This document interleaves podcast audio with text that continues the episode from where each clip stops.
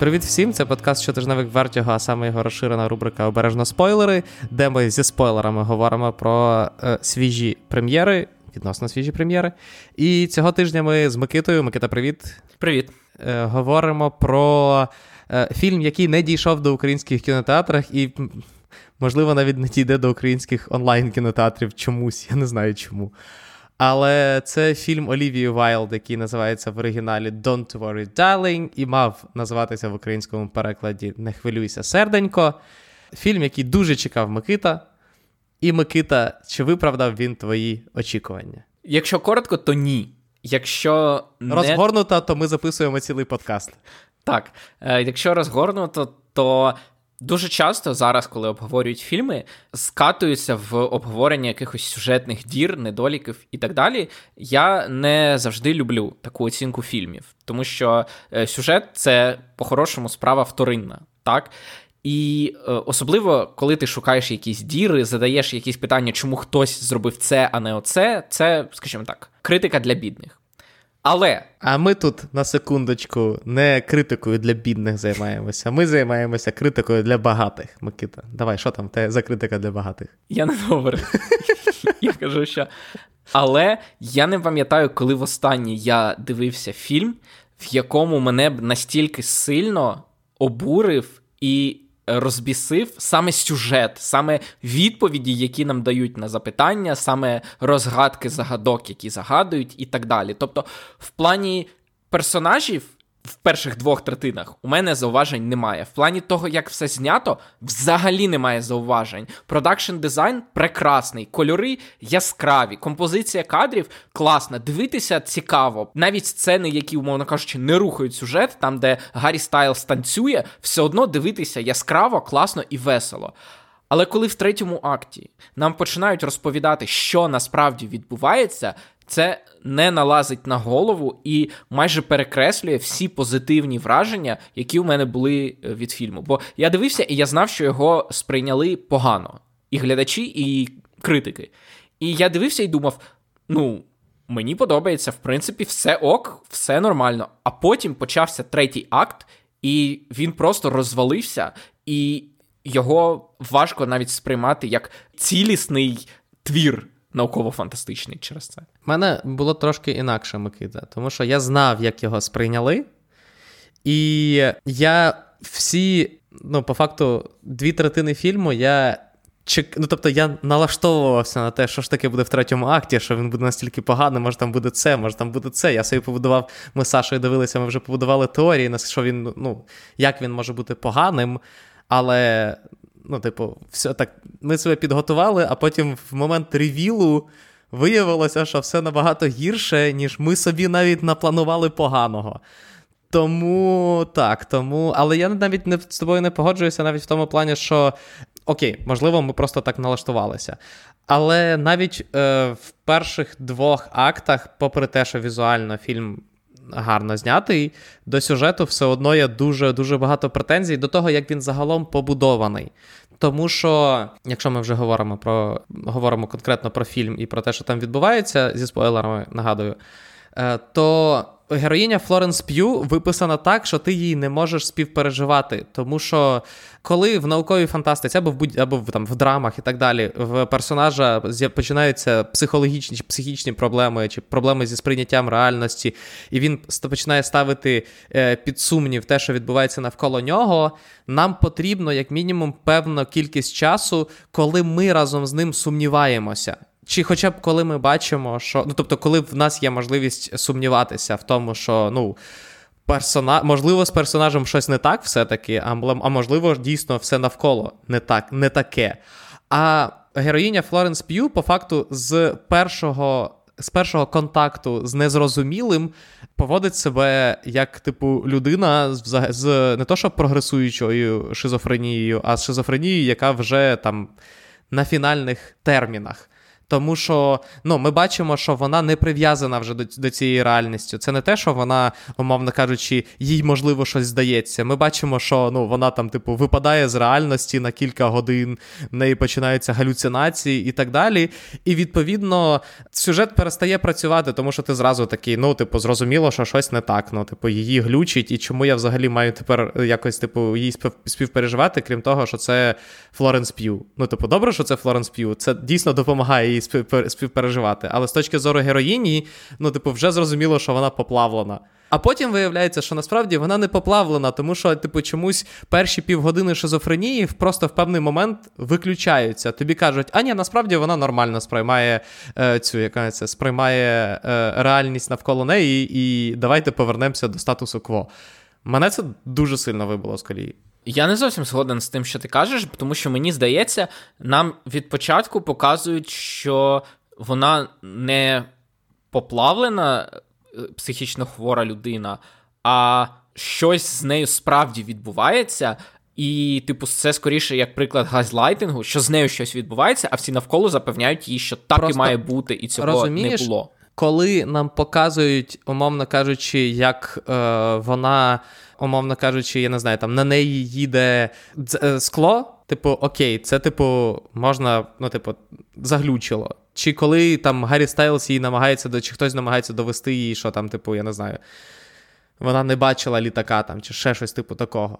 Але коли вона, типу, занурюється в ванну і винурює, винирює з ванної через, типу, три години, або коли нам показують, як вона там, типу, посе... ну, там, типу, їй починає снитися щось інше, і вона переміщається в іншу кімнату, ти розумієш, що це їй не здається. Ну, типу, це не те, що її газлайтять. Нам нам личили візуалізують, що з нею щось не так.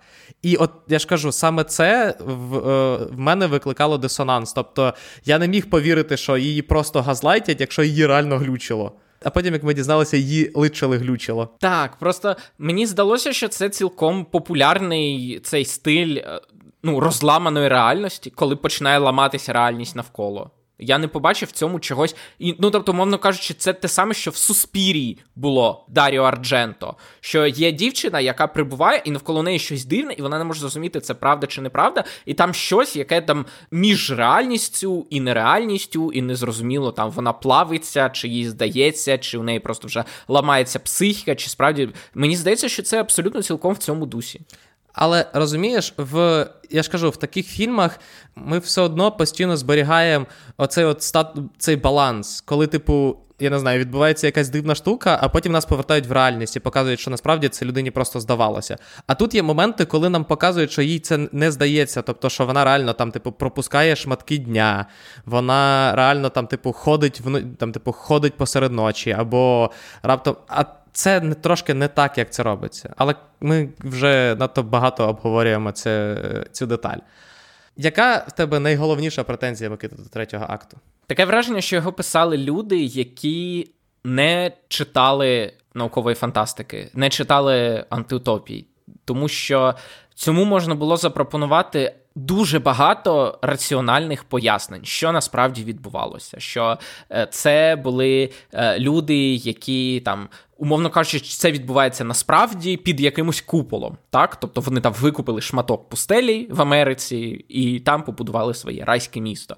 Але вони вибрали варіант, який найменше взагалі в'яжеться з реальністю, який викликає найбільше запитань, тобто найбільш суперечливий з них, що це все віртуальна реальність, причому та, де тобі це просто в очі проєктується, як окулярами віртуальної реальності. Так. Так, тобто це люди, які навіть Є окулюс, вони його могли надіти на очі і подумати, це дуже реалістично виглядає чи ні.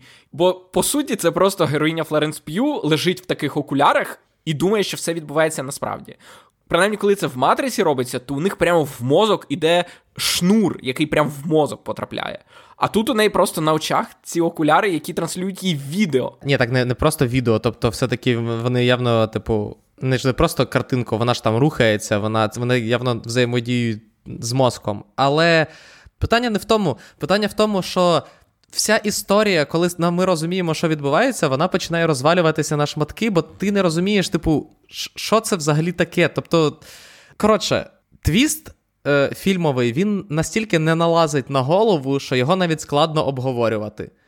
Тому що це повна бабуйня. Ну, типу, інакш, інакшого слова я не підберу. Тобто, е, мало того, що я хочу ще потім е, окремо поговорити про соцкоментар. Соцкоментар, який обов'язковий для наукової фантастики. Але з точки зору саме безпосередньо оцього сюжетного твіста, тобто е, герой Гаррі Стайлза працює на героя Кріса Пайна для того, щоб мати можливість. Полежати в ліжку поруч зі своєю дівчиною, і, типу, як вони їдять? Як як це як це ну, тобто... ну, вона харчується внутрішньовенно. Наскільки я зрозумів, що він, типу, як за нею стежить, щоб у неї не було пролежнів і так далі. Тобто стежить за її фізичним тілом. Причому працює на героя Кріса Пайна. Я не впевнений, що він працює на нього, наскільки я зрозумів, що він умовно кажучи, в день гарує на якихось роботах, нам не показують на яких, але від умовно там касир в супермаркеті або прибиральник. І він просто ці гроші віддає Крісу Пайну як підписка, яка дозволяє йому тримати свою дівчину в такій от в такому стані. Так, окей, а чому Кріс Пайн його підвищує тоді? Хороше запитання. Чому він його підвищує всередині цього світу, а не в реальному житті, якщо він в реальному житті на ньому? Чому взагалі Кріс Пайн знаходиться в цьому світі? І чому його вбивають в кінці? І чому його вбивають? Хто ця жінка, яка його вбиває? Вона віртуальна чи реальна? Ми не знаємо. І знов таки, ми фрагмент, е, фрагментами про це говоримо, але просто. Е, Ну, тобто, нам показують, наскільки це все, типу, неадекватна штука, а потім з'являється героїня Олівії Вайлд, яка така: я свідомо тут знаходжуся, тому що я не можу винести втрати своїх дітей, і для мене це, типу, як психологічна допомога. І ти такий, для чого нам зараз була, типу. Доволі солідна аргументація на користь цієї системи. Ну тобто, умовно кажучи, як система психологічна. Просто, типу... Якщо це віртуальна система достатньо розвинена для того, щоб віртуалізувати штучних дітей, які керуються штучним інтелектом, то навіщо взагалі цим задротам викрадати реальних жінок, якщо їм можуть віртуально симулювати будь-яку жінку? Ту саму. Ту саму Флоренс П'ю, але віртуально. От е, героїні Жоліві Валь віртуально ж симулювали дітей. Про тому, що як ми бачимо, е, це не те, що, умовно кажучи, в героїнь, ну там в жінок в них залишається пам'ять, яка, тобто це не те, що вони е, ну, типу, є віртуальними копіями своїх оригіналів. Ні, їм підміняють пам'ять, вони абсолютно. Та, вони табула раса, вони такі, якими їх хочуть бачити свої чоловіки. Так, тому це. Ну, я ж кажу, просто це взагалі просто на. Я в мене теж була думка, що це просто, умовно кажучи, якась там насправді е, десь в Аризоні Кріс Пайн мільярдер викупив, умовно кажучи, землю і побудував побудував там ідеаль, ідеальне місце справжніх мужиків. А виявилося, що ні, виявилося, що це зовсім не так, і воно взагалі не працює. І на цій ноті повернемося до соціального коментаря, який настільки, ну він не те, що банальний, просто. Прикол в тому, що соціальний коментар в Бетмені Мета Рівза, який стосувався тих самих інцелів, що в принципі і е, і тут, був набагато-набагато кращий. Тому що в Мета Рівза якраз показувалися ті інцелі, які є загрозою для суспільства. Я розумію, що е, інцелі, які викрадають жінок і тримають їх під капельницею, це теж небезпечно. Але Мет Рівз якраз говорив про людей, які є. Які, скажімо, думають, що суспільство їх обмануло, проте вони накручують себе на якусь, ну коротше, те, чим займаються там, типу, найнебезпечніші інцелі, умовно кажучи. В е, Don't Worry Darling це просто чуваки, які хочуть жити в 50-х. Типу, ну тобто, це люди, які читають Джордана Пітерсона, тому що Олівія Вайлд казала, що вона базувала героя Кріса Пайна на Джордані Пітерсоні. Тобто, це люди, які читають чи слухають Джордана Пітерсона в інтернеті, і такі, да, да, отаким має бути справний мужик. Він має жарти м'ясо, е, брати гроші в русні і застеляти ліжко. Ну, типу, але це, ну, типу, це соціальний коментар рівня, я не знаю, расизм це погано. Просто Саша ідеально е, описала цю ситуацію. Це Вона сказала, що це якби Джо, е, Джордан Піл зняв фільм Don't Get Out, Darling, і де просто типу події відбувалися в гетто, який, з якого в певний момент чувак е, виривається і розуміє, точніше, в якомусь ідеальному суспільстві, з якого чувак виривається і розуміє, що це насправді гетто, і навколо люди не люблять темношкірих.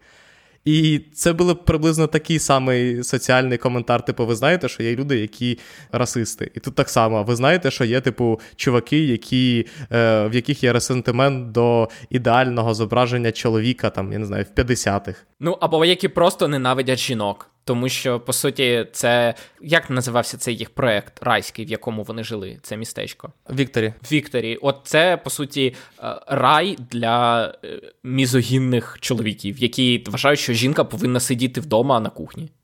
Так, але при цьому розумієш, типу, тут навіть особливо не концентрується на цьому увага. Тобто тут немає особливої, я не знаю, я особливо не побачив якоїсь саме, типу, ну, взагалі то немає нічого, ніякої цікавої критики, немає ніякої цікавої ідеї. Але це литрали е, спроба показати, що ви знаєте, що в 50-х жінки погано жили. Да, було складно бути жінкою в 50-х, це правда, але чому про це зараз говорити? При цьому, знаєш, що дивно? От я коли сказав, що вони, в принципі, всі чуваки в цьому місті мріють про те, щоб їхні жінки сиділи на кухні, я одразу подумав, що якраз герой Гаррі Стайлза постійно ніби як підтримує свою дівчину або дружину, точніше, і коли вона не хоче народжувати, він такий: ну, це наше спільне рішення, ми не готові, що вони ніби. Ну, тобто він ніби не змушує її навіть бути домогосподаркою. Тобто, розумієш, фільм ніби як такий, він ніби як не робить його дуже відверто поганим, але в кінці показує, що він її ну, буквально вкрав. Тобто він. Дуже поганий. Просто мені ще що здалося, мені не сподобалося. От в моменті з обідом, коли Кріс Пайн говорить героїні Флоренс П'ю, що все вона правильно зрозуміла, що він її сприймає як суперницю. І під час обіду нам показують він, ну, типу, цей обід, наскільки я зрозумів, мав ілюструвати той факт, що ну, типу, в будь-якій ситуації, навіть в найбільш очевидній ситуації, коли жінка говорить, ну, типу, абсолютно логічні штуки, а чоловік говорить абсолютно абсолютно нелогічні штуки, то всі вірять чоловікам. І Мені здається, що це це недалеко від правди. Тобто, да, такі, така проблема є, це ну, типу, це всім відомо. Але мені здається, що це навіть спроба, знаєш, типу, е, в чергове підтвердити ось це от кліше. Тобто зараз світ набагато складніший. Тобто, так, досі є, ну, типу, рух міту, і е, досі є проблеми там багато проблем з е, рівністю в е, патріархальному суспільстві, яке е, все одно там е, винагороджує чоловіків в, в певній мірі, чи в більшості мір. Але цей фільм настільки топорно це все робить, що мені це, якщо чесно, дуже не зайшло. Це таке, ну, типу, це реально спроба просто в чергове переконувати людей, що е, що насправді жінки нічого не вирішують. Насправді, от подивіться, чоловікам постійно вірять. На щастя, це вже давно не так, і потрібно якось типу змінювати цю ситуацію, а не навпаки, знімати фільми про те, що подивіться, який там, я не знаю, 20 років тому був статус-кво. Ну, це правда. Він ніби як е, знятий для 90-х років. Мені здається, в степфордських дружинах, які вийшли ще раніше, в 60-ті, було щось. Подібне, ні? Так, просто розумієш, мені здається, що це, типу, екранізація ось тих, от, типу, фікційних 50-х Джордана Пітерсона, де, е, типу, є чоловік, і він все вирішує, навіть типу, якщо я не знаю, ну коротше, там рішення чоловіка може змінити логіку всесвіту, тому що він чоловік. Але, ну, типу, навіть в 50-х, на щастя, для жінок, це все було, ну, типу, умовно кажучи, там, яка це вже була друга хвиля фемінізму, здається. Ну, типу, вона в тому числі з'явилася, тому що все було не настільки погано, і е, самі жінки змогли певним чином розхитати цей корабель, скажімо так. А тут нам просто в чергове намагаються показати про те, що ні-ні, ні, ні, ви не розумієте. Насправді, типу, в чоловіків є ця влада. Подивіться, це реально. Ну просто мені здається, що е, цей фільм більше підтримує Джордана Пітерсона, ніж критикує його. Екранізовує, скажімо так. Тобто екранізує його більш могутнім, ніж він є насправді, більш впливовим, ніж так, він так, є насправді. Так, тобто, ну я особисто я, якщо чесно, мені здається, що весь е, ну, типу, вся сила Джордана Пітерсона лежить лежить просто в інтернеті. Ну, типу. Е, і поза інтернетом, коли людям доводиться комунікувати з реальними людьми, вони доволі швидко переконуються в тому, що логіка Джордана Пітерсона і іже з ним не працює. Ну, дивись. Це залежить від того, в якому полі вони комунікують, тому що це ж насправді через інтернет виникає цей феномен ехокамер, і дуже просто дивись, я знаю, що це довго вже про це кажуть, але логіка в чому? От. Якщо ти заходиш там в рандомну кімнату і починаєш говорити те, що каже Джордан Пітерсон, то всі на тебе дивляться як на божевільного. Але якщо ви збираєтеся 30 людей і всі зібралися, тому що вони слухають Джордана Пітерсона, то це вже 30 людей однодумців, і вони між собою це проговорюють, і всім здається, що це нормально. І інтернет дозволяє створювати отакі от ехокамери, де люди нормалізують абсолютно божевільні речі. От так.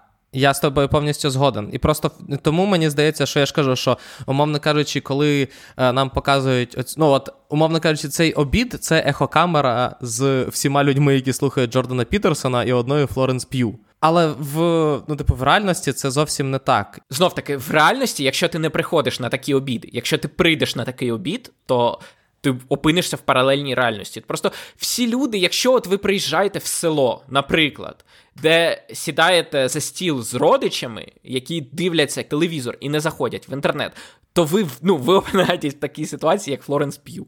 Так, я розумію, але я ну слухай, але ми говоримо про ну, типу, науково-фантастичний фільм. Ми говоримо про соціальний коментар певного часу. Тобто, ну, типу, наукова фантастика не знімається про певну дуже конкретну одну ситуацію. Наукова фантастика багато про що знімається. Ну, але я маю на увазі, що загалом, ну, типу, соціальний коментар він доволі обширний. А не соціальний коментар рівня, якщо ви потрапите в кімнату з людьми, які читають Джордана Пітерсона, то вам прийдеться тяжко насправді чоловік ви, ну, типу, адекватний чоловік ви чи жінка. Ну так, так і є. І знову таки, я просто розумієш, з одного боку, мені не хочеться повертатися до сюжету, а з іншого боку, якщо ти вже згадав про цю сцену. Кріс Пайн такий каже Флоренс П'ю: Я радий, що нарешті з'явилася суперниця, яка може мене розгадати. Але навіщо? Тобто, це не те, що там якийсь хитрий план, в якому е, розумієш, він так каже, ніби він як I dare you, ніби він її викликає. Чи зможеш ти розпутати цей клубочок до кінця? Але це не якась запутана схема, е, де він, де йому бракує, розумієш, рівного. Це сервіс по підписці. Це все одно, що Netflix тобі скаже: ти зможеш розгадати мене до кінця. Розумієш? Я Так, я роз... я згоден. Не зрозумів, кого він в ній шукає. Ну просто знову таки, те, що е, про що ми говорили, цей фільм до третього акту робить вигляд, ніби те, що відбувається в цьому фільмі, це реальніше, ніж воно є насправді.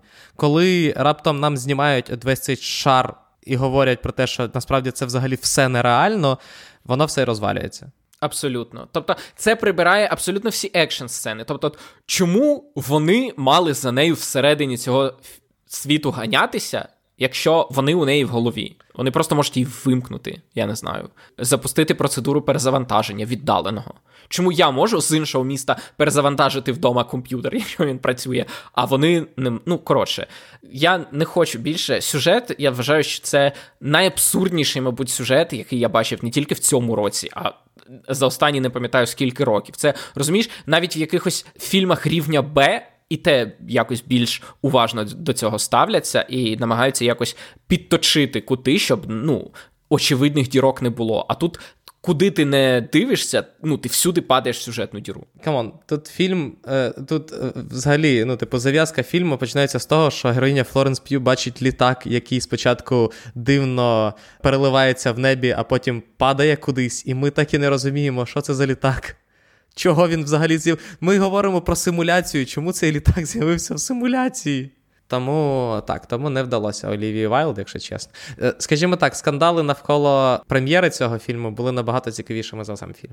Так, наприклад, казали, що Гаррі Стайлз плюнув на Кріса Пайна. Так. Але знаєш, що я можу сказати? Ну, по-перше, Кріс Пайн супер харизматичний, це нікого, ні для кого не був секрет. Але те, що Гаррі Стайлз органічно виглядає як інцель, це звичайно цікаво. Це показує силу гримерів голівудських, що навіть одного, мабуть, з найкрасивіших юнаків світу вони змогли перетворити на цілком органічного інцеля. Я навіть не знаю, чи це сила гримерів, чи це просто спеці... специфічний типаж. І мені Стайлза? Гаррі Стайл... Мені цікаво, просто чи розумієш, чи це сила гримерів, чи це справжній соціальний коментар, який е, намагався донести цей фільм що інцель може ховатися навіть за Гаррі Стайлзом. І це набагато цікавіше, якщо чесно, ніж те, що нам демонструє цей фільм. Просто жіночі ролі чомусь Ну, можливо, мені здається, але, наприклад, Шарлі Стерон отримала Оскара за те, що зробила з себе ну, монстра, як було написано. Там на неї начепили всі ці грим і так далі. Але просто коли чоловіків роблять огидними, в лапках огидними, мені здається, їм зазвичай якісь шрами роблять або ще щось. А тут просто волосся не помили, прищі на обличчя нанесли, і оце вже, типу, монстр. Чи скоріше не гримували просто Гаррі Стайлза? Ми не знаємо, наскільки в нього ідеальна шкіра. Чи думали ви, коли запускали цей подкаст, що він в певний момент е, скотиться до обговорення якості шкіри Гаррі Стайлза? Навряд чи. Навіть я не думав, навіть я не думав, що ми до цього прийдемо. Я, А в мене записаний цей момент обговорити. Тому я ж кажу: ось бачиш, от, звичайно, от, ось тут сюди треба було копати. Треба було копати сюди. Але не не, не шмагли. Окей, Микита, чи є ще щось, що ми з тобою не обговорили про цей фільм? Та ні, наче все сказали. Я, якщо чесно, розчарований. Тобто, у цього фільму, хоч ти й казав, що у тебе в виникли зауваження ще до цього, але якби там був адекватний третій акт з якимось більш-менш адекватними поясненнями, то це можна було б сказати, що це ну не ідеальний, але міцний фільм. Але, на жаль, навіть такого про нього не можна сказати. Абсолютно. Ну, та навіть попри те, що я казав, е, все одно, якби це була логічна розгадка, і, ну, типу, героїня Флоренс П'ю цілком логічно в неї могли б бути якісь там галюцинації, це було б зрозуміліше, ніж те, що ми отримали в фіналі. Тому не так вже й шкода, що він не попав в український прокат, скажімо так. Але ви його можете подивитися на iTunes. На цьому будемо закінчувати. Дякуємо, що слухали нас. Дякую нашим ЗСУ, що ми можемо обговорювати фільми, які навіть не вийшли в український прокат. Тобто ми і так собі дозволимо дозволюємо обговорювати фільми е, під час війни, а тут ще й навіть ті фільми, яких в Україні не було. Тому дякуємо нашим ЗСУ, продовжуємо їм допомагати. Тому донатьте, ми донатимо, всі донатимо. Всі підтримуємо волонтерів, людей, які допомагають. Допомагайте всім, хто цього потребує, особливо зараз, коли в нас масштабні відключення світла і краще не стає і точно не стане. На жаль, але це факт. Тому допомагайте, бережіть себе, качайте наші подкасти на телефон завбачливо, щоб потім слухати, коли немає світла. І почуємося в інших випусках. Па-па. До побачення.